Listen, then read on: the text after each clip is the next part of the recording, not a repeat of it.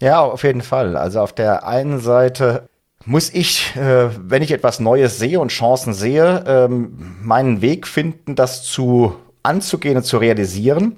Äh, das weicht natürlich von gewöhnlich mehr ab, weil jedes Neue äh, ja, ist ja eben, wie das Wort schon sagt, eben eine, eine Neuigkeit in einem gewohnten Umfeld. Das gewohnte Umfeld reagiert ja nicht immer nur mit Applaus darauf. Ja, das heißt, auf der einen Seite muss ich diese, diesen, diesen Antrieb haben und ich muss dieses Verständnis haben, dass es zu meiner Job Description gewissermaßen gehört, dieses Verhalten an den Tag zu legen. Und jetzt sind wir schon bei Thema Job Description auf der anderen Seite, damit das auch, ich sag mal, ein Mitarbeitender dieses Verhalten, diese Denkweisen an den Tag legen, setzt es natürlich ein Umfeld voraus, dass das auch zulässt. Ja, im besten Fall sogar fördert. Ja, also man hat gewissermaßen bottom-up äh, das Verhalten der Mannschaft, aber top-down muss man, damit es, die Mannschaft das Verhalten zeigt, entsprechend die Kultur und das Umfeld gestalten.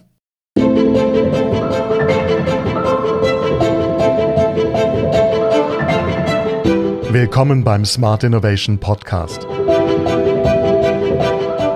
Mein Name ist Klaus Reichert. Ich bin Unternehmensberater und Business Coach für Innovation.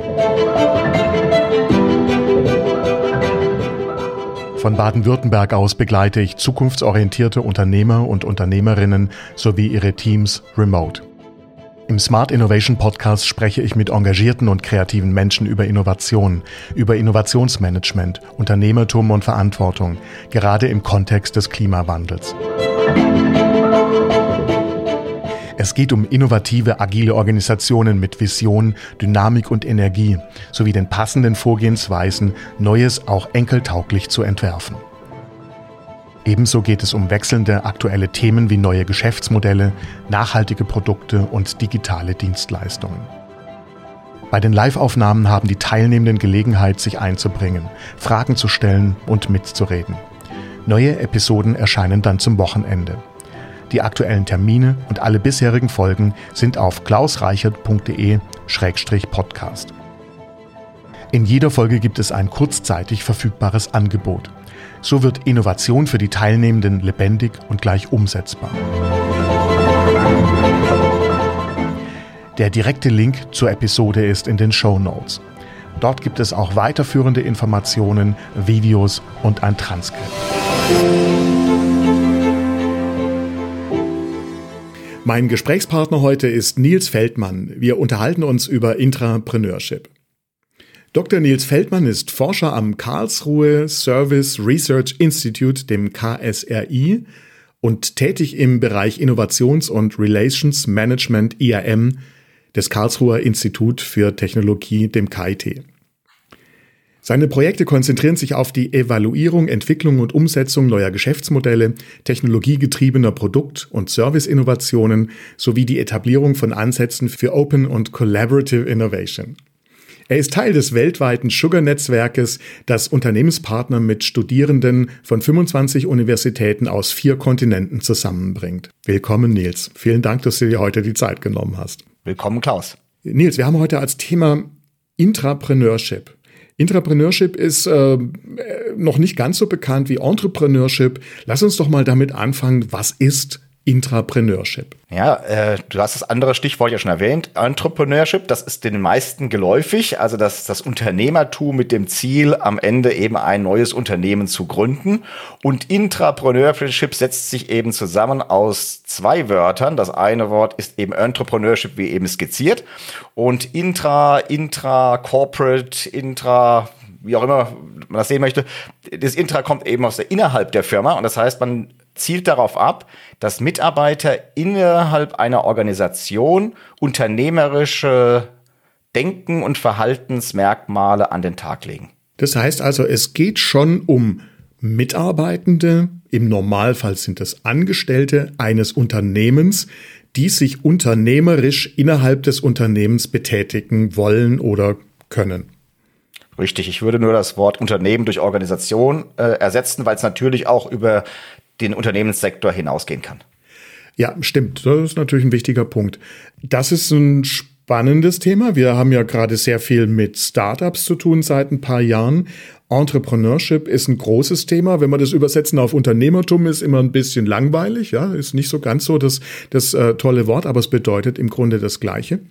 Das heißt also, da kommen wir so ein bisschen in dieses, in dieses Unternehmerdasein eben mit rein. Aber was, was würde denn jetzt so einen, so dieses Intrapreneur ausmachen? Wenn wir davon sprechen, dass sich Mitarbeitende einer Organisation wie, also unternehmerisch in irgendeiner Weise verhalten in ihrer Organisation, schon die richtige Frage. Also was, was bedeutet das eigentlich? Und man kann es vielleicht ganz grob zusammenfassen, dass sie zumindest sag mal, sensibel sind dafür, Potenziale und Chancen zu sehen, wie sie einen Beitrag, einen ökonomischen Beitrag im Unternehmen oder einen anders gearteten Beitrag für die Weiterentwicklung der entsprechenden Organisation, ja, wie, wie, wie diese Chancen seh, aussehen, diese auch dann zu ergreifen und den Ball, sage ich immer gerne, von dieser Chance ein Stück weiter in Richtung Realisierung zu tragen. Mhm. Ja, das ist diese, also die Aufgabe, die ein Intrapreneur innerhalb einer Organisation hat. Also die Chance zu sehen, sie zu ergreifen und den Ball ein Stück weit in Richtung äh, Ergebnis auch zu tragen. Weil man eben im Unternehmen ist, kann man Ressourcen des Unternehmens dafür benutzen. Unter anderem, ja, natürlich. In gewisser Weise muss ich ähm, da ja auch von vielleicht bekannten Wegen mal abweichen, gerade die so im Unternehmen normal sind. Wenn was Neues entstehen muss, ist einfach äh, manchmal einfach der andere Weg, die andere Blickwinkel, der, die andere Vorgehensweise äh, quasi die, das Richtige. Das heißt, da sprechen wir im Grunde ja auch von zwei Sichtweisen auf das Thema dann drauf. Ne? Ja, also ja, auf jeden Fall. Also auf der einen Seite muss ich, äh, wenn ich etwas Neues sehe und Chancen sehe, ähm, meinen Weg finden, das zu anzugehen und zu realisieren. Äh, das weicht natürlich von gewöhnlichem ab, weil jedes Neue äh, ja, ist ja eben, wie das Wort schon sagt, eben eine, eine Neuigkeit in einem gewohnten Umfeld. Das gewohnte Umfeld reagiert ja nicht immer nur mit Applaus darauf. Ja, das heißt, auf der einen Seite muss ich diese, diesen, diesen Antrieb haben und ich muss dieses Verständnis haben, dass es zu meiner Job Description gewissermaßen gehört, dieses Verhalten an den Tag zu legen. Und jetzt sind wir schon beim Thema Job Description auf der anderen Seite. Damit das auch, ich sag mal, ein Mitarbeitender dieses Verhalten, diese Denkweisen an den Tag legen, setzt es natürlich ein Umfeld voraus, dass das auch zulässt. Ja, im besten Fall sogar fördert. Ja, also man hat gewissermaßen bottom-up äh, das Verhalten der Mannschaft, aber top-down muss man, damit es, die Mannschaft das Verhalten zeigt, entsprechend die Kultur und das Umfeld gestalten. Also da müssen schon mehr, mindestens zwei Welten zusammenkommen. Ich brauche dieses Individuum, das tatsächlich weiterdenken möchte, weitergehen möchte und das passende Umfeld, eine, eine, das quasi akzeptiert, dass Innovation auf verschiedenen Wegen geschehen kann. Es gibt sicher äh, Forschung, Entwicklung, alle möglichen anderen Innovationsmanagementmaßnahmen und äh, da ist eben Intrapreneurship im Grunde eine weitere Innovationsmethode, wenn man so sieht. Ja, äh, richtig. Ähm, das weiß nicht überschneidungsfrei ist. Also ich meine, es kann natürlich auch in der F&E-Abteilung Intrapreneure gibt, geben und also Leute geben mit mehr Intrapreneur-Spirit und manche mit weniger. Also insofern geht es ein bisschen quer durch die Organisation durch, weil es ja eine, eine Denk- und Verhaltensweise ist. Und die ist jetzt nicht notwendigerweise an bestimmte Abteilungen gebunden. Ja, das war jetzt vielleicht auch ein bisschen falsch von mir formuliert. Äh, mir ging es mehr um den Weg eben, wie ich zu dem Neuen komme da ist halt äh, F&E zum Beispiel eine Methode oder Zukauf mhm. könnte was anderes sein, Zusammenarbeit mit Startups ja. könnte eine Methode sein. In dem Fall wäre es eben etwas, wo wir sozusagen dieses Startup in der Organisation selber haben ohne dass wir im Grunde manche Nachteile, aber vielleicht auch manche Vorteile eben haben, die Startups mit sich bringen. Was wären die denn? Die, was fällt dir denn so ad hoc dazu ein? Ein ganz großes Thema bei Startups ist ja, äh, dass am Ende ein Unternehmen bei rauskommt und so ein Unternehmen zu gründen, aufzubauen, ist ja nicht ein, also jenseits der eigentlichen Produktidee auch ein ganz schöner Aufwand. Ist ja äh, nicht unerheblich Aufwand den man da reinsteckt. Und diese Aufgabe hat man als Intrapreneur im eigenen Haus, in der eigenen Organisation ja nicht zu leisten. Also ich muss ja keine Organisation aufbauen. Ich muss mir vielleicht für mein Projekt gestalten, aber das ist dann weitgehend inhaltlich geprägt. Auch da gibt es natürlich Dinge, die übers Inhaltliche hinausgehen. Auch da muss man Stakeholder-Management machen und muss vielleicht intern mal Mittel gewinnen. Aber man braucht dieses Ganze, welche Rechtsform hat das Ganze, wie baue ich überhaupt ein Unternehmen auf, Verträge eingehen, das ist alles etwas abgemildert hier. Ja. Auch das Thema Zugriff auf Ressourcen, finanziellerseits, ist vermeintlich vielleicht in der eigenen Organisation, naja, aufs Einfacher ist es nicht, aber zumindest sind gewisse Ressourcen vorhanden.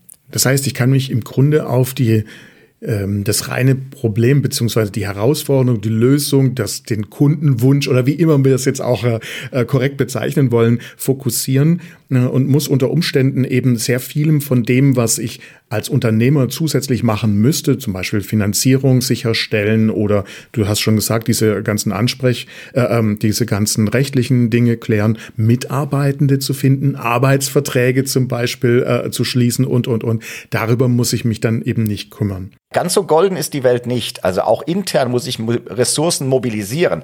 Also da läuft ja niemand durchs Haus und fragt, wer Geld braucht. Ja, und auch die Mitarbeitenden im Haus, die jetzt nicht ich selbst bin, der vielleicht gerade heiß darauf ist, eine Idee umzusetzen, ähm, auch die schreien ja nicht nach mehr Arbeit. Mhm. Ja, das heißt, ich muss schon geschickt sein, diese vorhandenen Ressourcen im Haus äh, für mich zu interessieren und zu mobilisieren. Da stimme ich dir voll zu. Mir ging es darum, dass ich eben keine großen Finanzierungsrunden zum ja. Beispiel starten muss. Ich habe keine Venture Capital Pitches oder sowas. Ich muss sicher auch pitchen, ja, ich brauche Budgets und so weiter, ganz klar. Oder vielleicht äh, Rechenzentrumszeit oder Laborzeit und aber was so alles eben noch dazugehört, ja. Also das heißt, es auch, auch hier in, im Intrapreneurship ist eine der großen Herausforderungen natürlich Budgets oder Geld zu bekommen, die Mittel, die ich brauche. Aber mit den Entrepreneurship, mit den, ich sag mal, relativ neuen Startup-Methoden, tue ich mir natürlich leichter, wenn ich in Schritten zum Beispiel vorgehe, Lean Startup so als Thema auch eben intern anwende. Ne? Da brauche ich nicht am Anfang die fünf Millionen, sondern da reichen vielleicht einfach mal 50.000 ja, ja. zum Beispiel zum Starten. Richtig.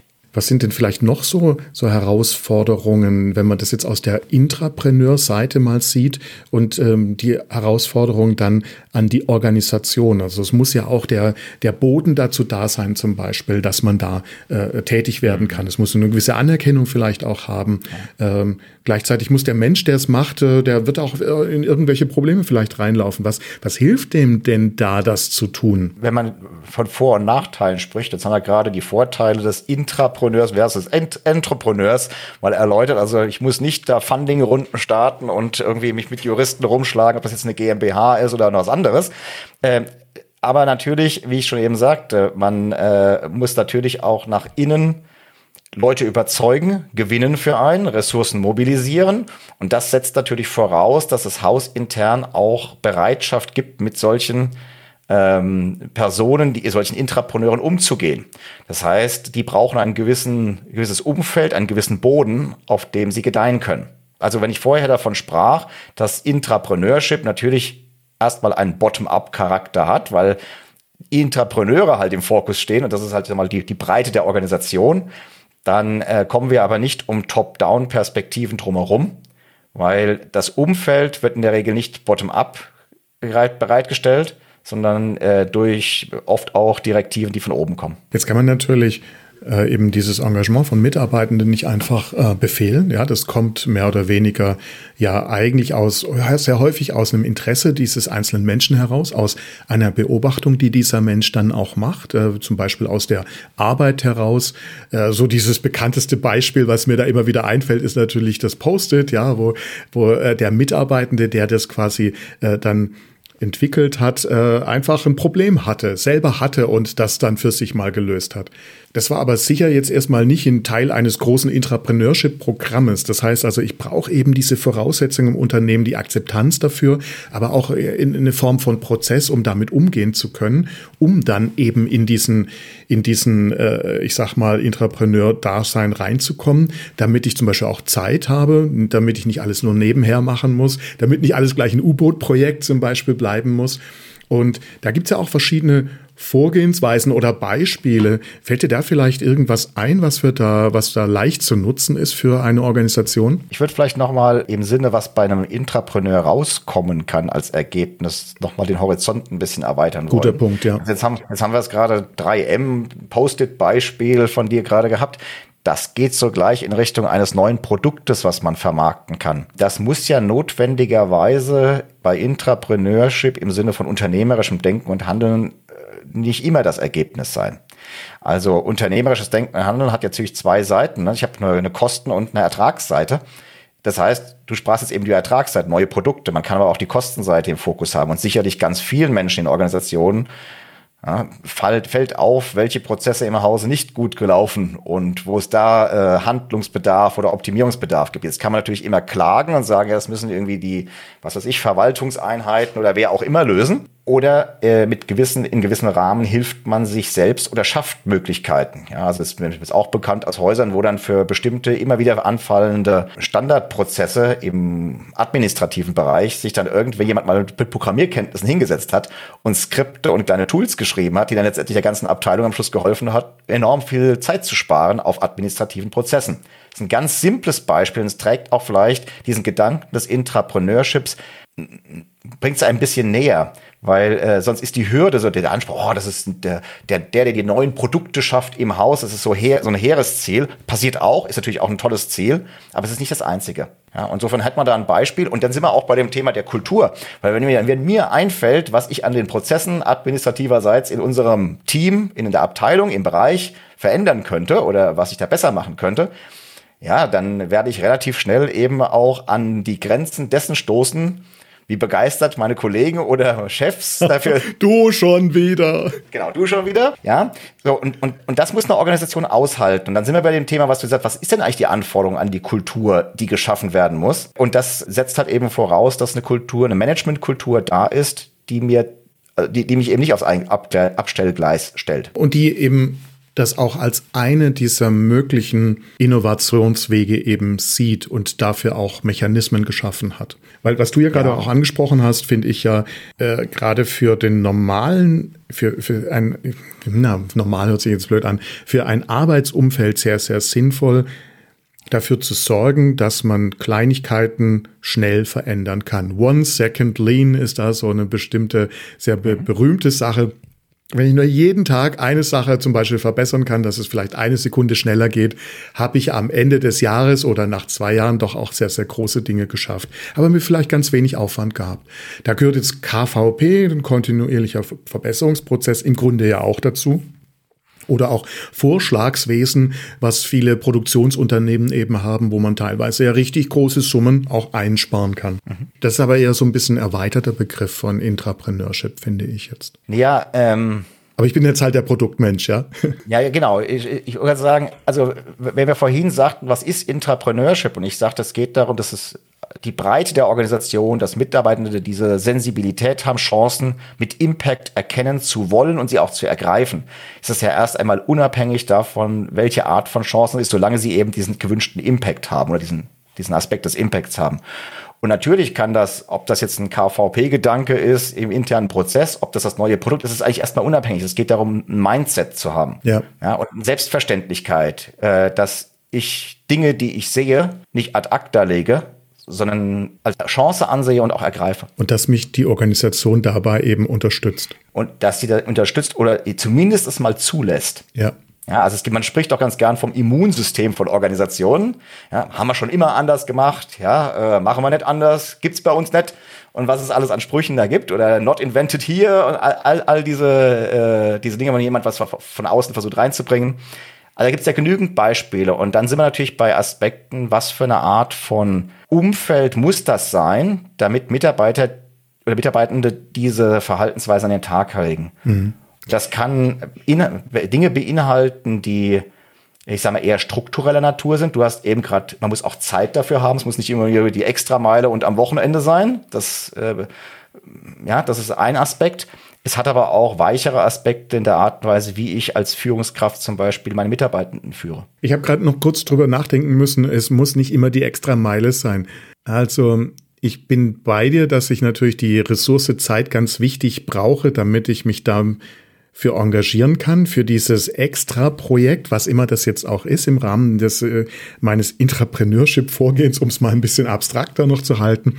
Aber ich glaube, so richtig gut wird's erst, wenn man tatsächlich die Extrameile geht, ne? Und dann am Wochenende vielleicht noch was dran arbeitet oder abends oder oder oder oder. Ja, sicherlich. Also es wird äh, in vielen Fällen ist es natürlich gekoppelt an ja. extra Arbeit. Sonst würde es ja suggerieren, dass man mit der normalen Arbeit auch nicht ausgelastet ist. Ja, ja gut, man hat ja Zeit jetzt dafür bekommen, ne? Also, äh, um das dann machen zu können. Äh, das, das ist das ist jetzt gerade ein interessanter Punkt. Man hat dafür Zeit bekommen. Auch das ist ein Teil des Hebels. Ja, also wenn mir ähm, das was bedeutet als Unternehmen, dass Mitarbeitende diesen Spirit entwickeln. Und es gibt ja Häuser, in denen äh, die darauf achten und dafür auch Vehikel schaffen dann kann ich mich, mir das ja auch was kosten oder mich das auch was kosten lassen.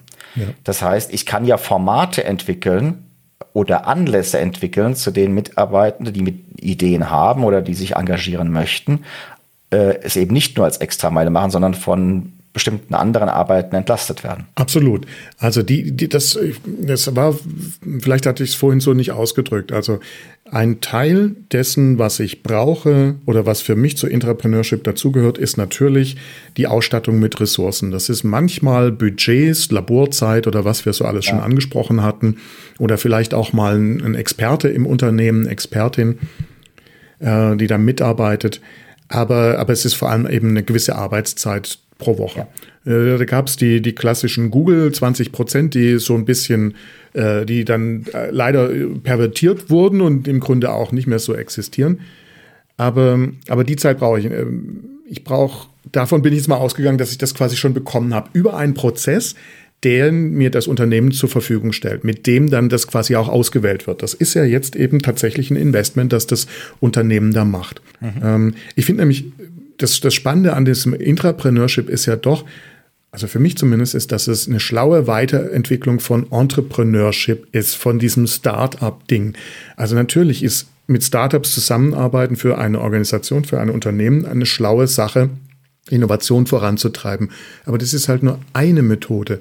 Eine andere wäre eben, dass ich ein Intrapreneurship-Programm habe neben all den anderen Innovationsmethoden, die ich noch habe. Ne? Ja, nee, absolut. Äh, und dann ist die Frage, deswegen erwähne ich schon ein paar Punkte, wenn man sagt, ich will so, also äh, Intrapreneurship klingt gut, äh, will ich als Unternehmen das jetzt for forcieren oder vorantreiben oder ähm, wahrscheinlicher machen, dass Menschen sich so verhalten, dann kann ich jetzt darauf hoffen, dass ich die richtigen Leute habe. Und es wird sicherlich, natürlich hat es immer mit dem natürlichen Verhalten, dem, der Persönlichkeit von Leuten bis zum gewissen Grad zu tun. Ja, also auch nicht jeder ist eine Unternehmerpersönlichkeit.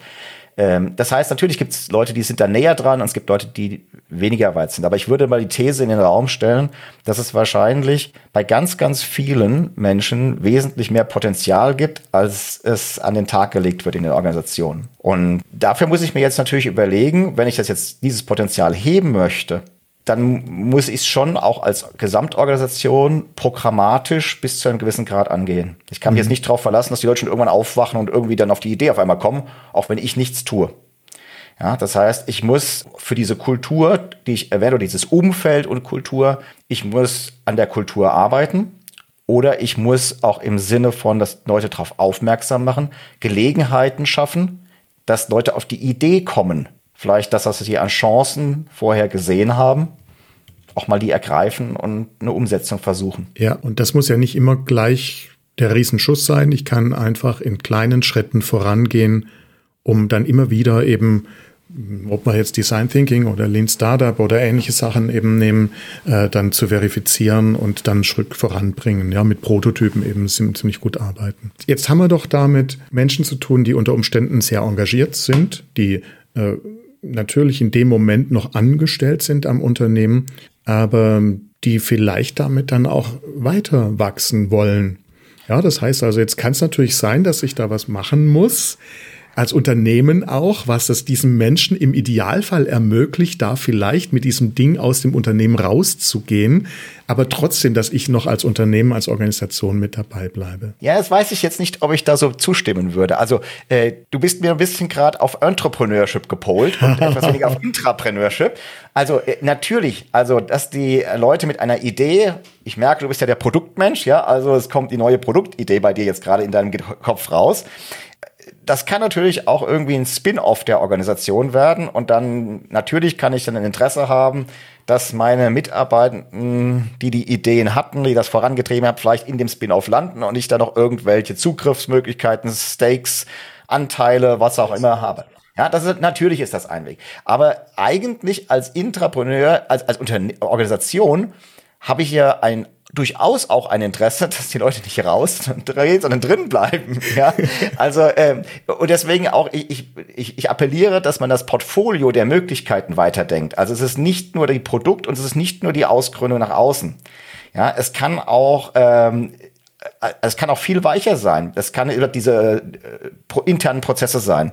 Es kann sich um die Sichtbarkeit des Unternehmens in der Öffentlichkeit drehen.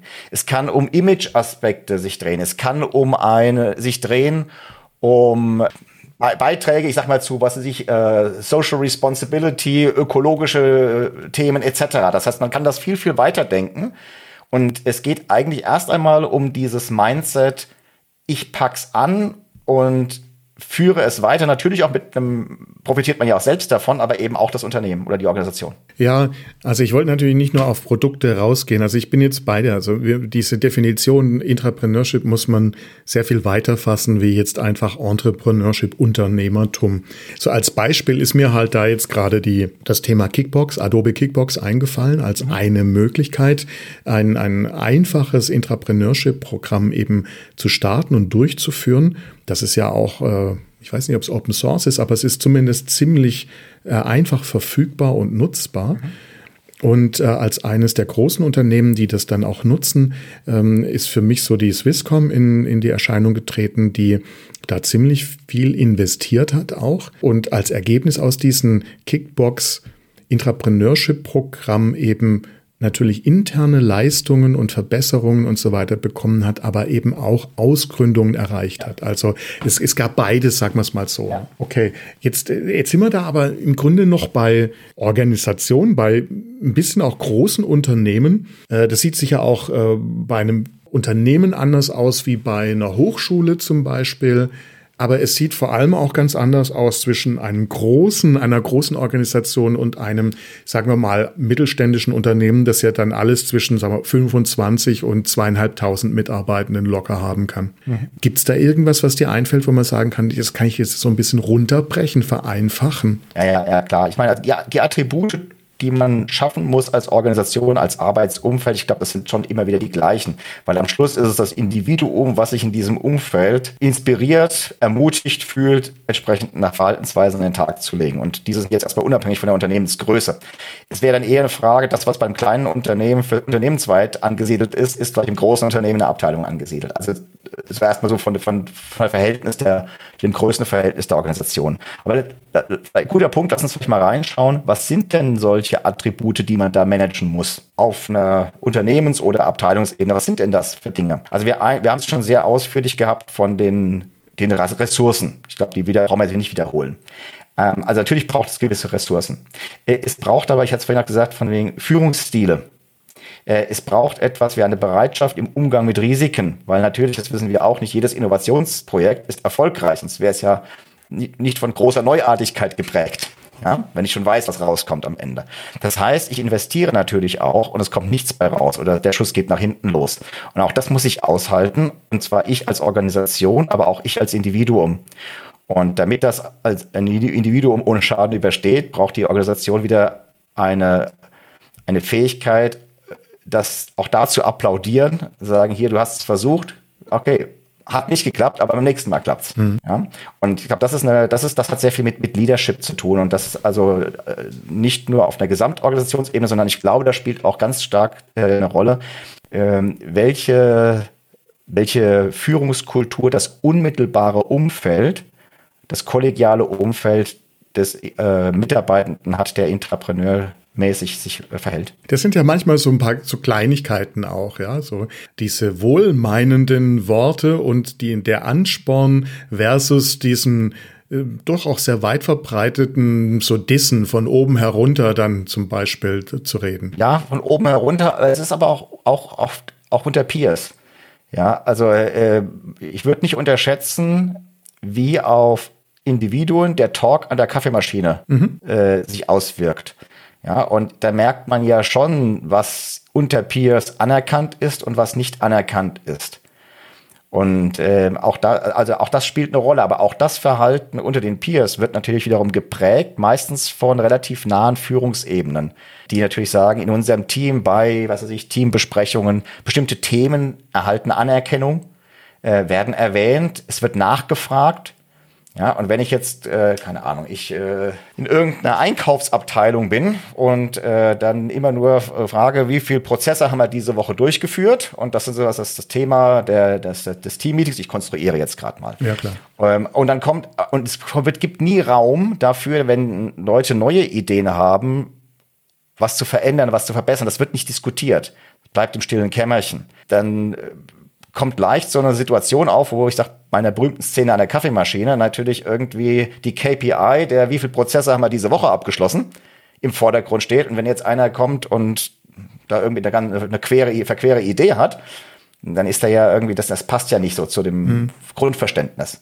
Ja, das heißt aber, wenn ich jetzt das ändere und sage, naja gut, wir haben hier irgendwie so äh, unsere Haupt-KPI, aber es gibt, wir, wir wollen uns als Team weiterentwickeln und ich schaffe dem als Führungskraft Raum, dann strahlt das ja auch in die Gesamt, das Team hinein, was für Themen uns bewegen.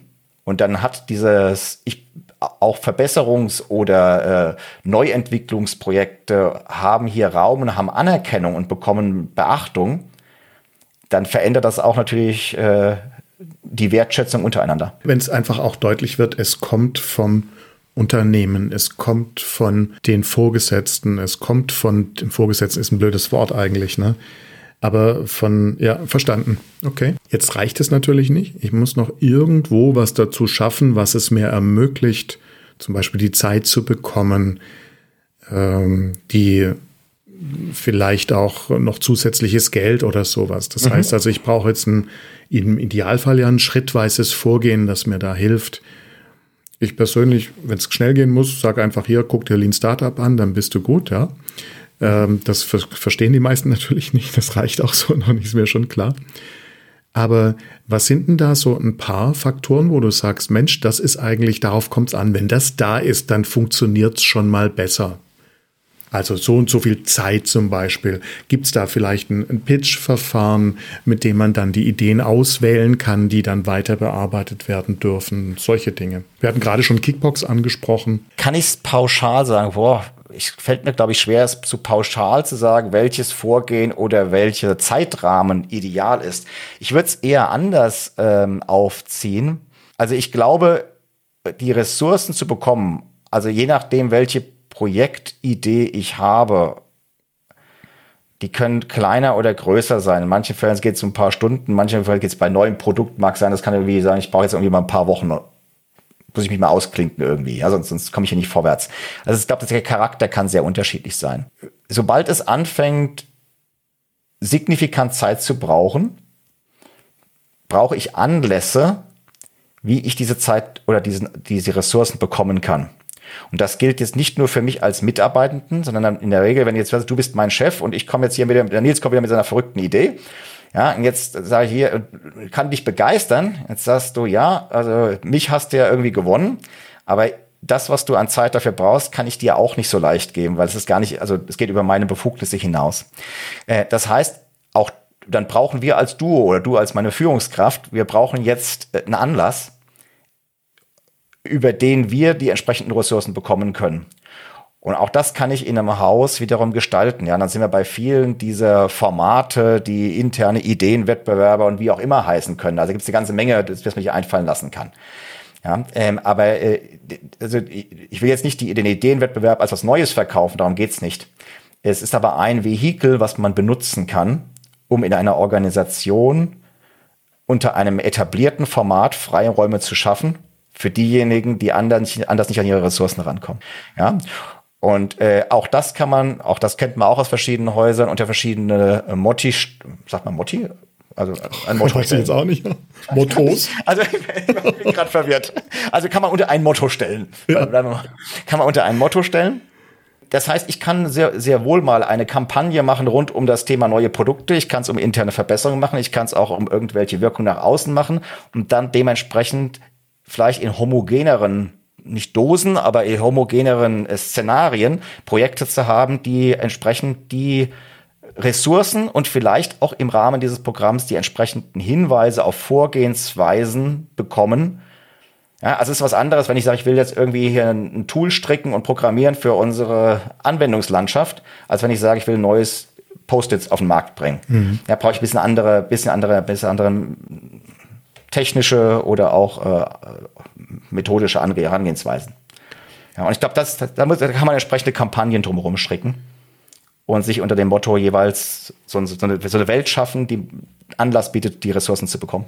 Es braucht eine, ich sag mal, ein Innovationsmanagement, auch wenn das jetzt äh, von der Bedeutung her oder der Definition her zum Teil auch schon sehr, sehr veraltet sein kann, das quasi dann integriert wird als Prozess oder integriert werden kann als Prozess, um damit dieses Modell Intrapreneurship eben auch funktioniert. Mit den, den ja. Maßnahmen, die du jetzt gerade angesprochen hast. Das könnten ja auch noch ganz andere sein. Ja, das, das, da findet jedes Unternehmen so ein bisschen auch das, was am ehesten zu ihm passt. Jede Organisation auch ist da ja anders. Manchmal helfen Wettbewerbe, Hackathons, äh, methodisch ja. regelmäßig. Ja, es kommt ein bisschen drauf an, wie viel dann tatsächlich auch äh, für sich passiert, wie marktgetrieben vielleicht auch äh, ein Unternehmen ist. Ne? Das äh, aber okay, also das heißt, da, da, da verzahnen sich dann die Dinge plötzlich wieder. Ja, Ähm, wir kommen so ein bisschen auch zu dem Punkt zurück, wo ich eben denke, dass Intrapreneurship eben einfach in Anführungszeichen eine weitere Innovationsmethode ist für eine Organisation. Ich tue mich ein bisschen schwer mit dem Begriff einer Methode in dem Fall, weil es ja eher eine Kultur, ein, ein Mindset ist als eine Methode. Also es ist hier keine, hat, es hat keine Schritte, die ich abarbeiten kann. Ah, okay, das wäre jetzt eine Definition der Methode natürlich. Also dann, wenn ich jetzt ein anderes Wort dafür finden würde, dann wäre es sowas wie ein anderes Vorgehen, eine andere Herangehensweise vielleicht. Herangehensweise ja. gefällt mir, ja, das ja. ist genau richtig. Ja, okay, ja, stimmt, muss man vorsichtig sein, was dann die Worte angehen. Ja. ja äh, das mit dem Motto, da müssen wir nochmal nachgucken, was da das, der Plural dazu ist. Für den Fact-Check. ja, genau. genau. Nils, wir haben uns jetzt das Thema Intrapreneurship vorgenommen. Wir haben gemerkt, dass es für Organisationen gilt. Also da können wir jetzt äh, Hochschulen, vielleicht Stiftungen, genauso wie natürlich äh, Unternehmen dafür äh, jetzt gewinnen. Das funktioniert im Grunde überall. Das heißt nicht, dass es überall gleich funktioniert. Es ist eine sehr, sehr valide Herangehensweise, mit denen man einen Teil der Mitarbeitenden tatsächlich ansprechen kann nämlich mhm. vielleicht gerade auch die, und da müsstest du mir das noch helfen, die eben sehr motiviert sind und sehr gut beobachten, die Chancen erkennen. Mhm. Und äh, es funktioniert auch im kleineren Unternehmen und am Ende muss man im Grunde sagen, es ist äh, die Herangehensweise oder die Möglichkeiten, die man dafür einsetzt, sind sehr individuell dann auch abhängig von dem, was die Unternehmenskultur zulässt jeweils. Ja. Ja, also vielleicht noch einen Kommentar äh, äh, auch zu dem, was du vorher sagtest, äh, mit abschließend in diesem Ideenmanagement, das sind ja auch alte Themen.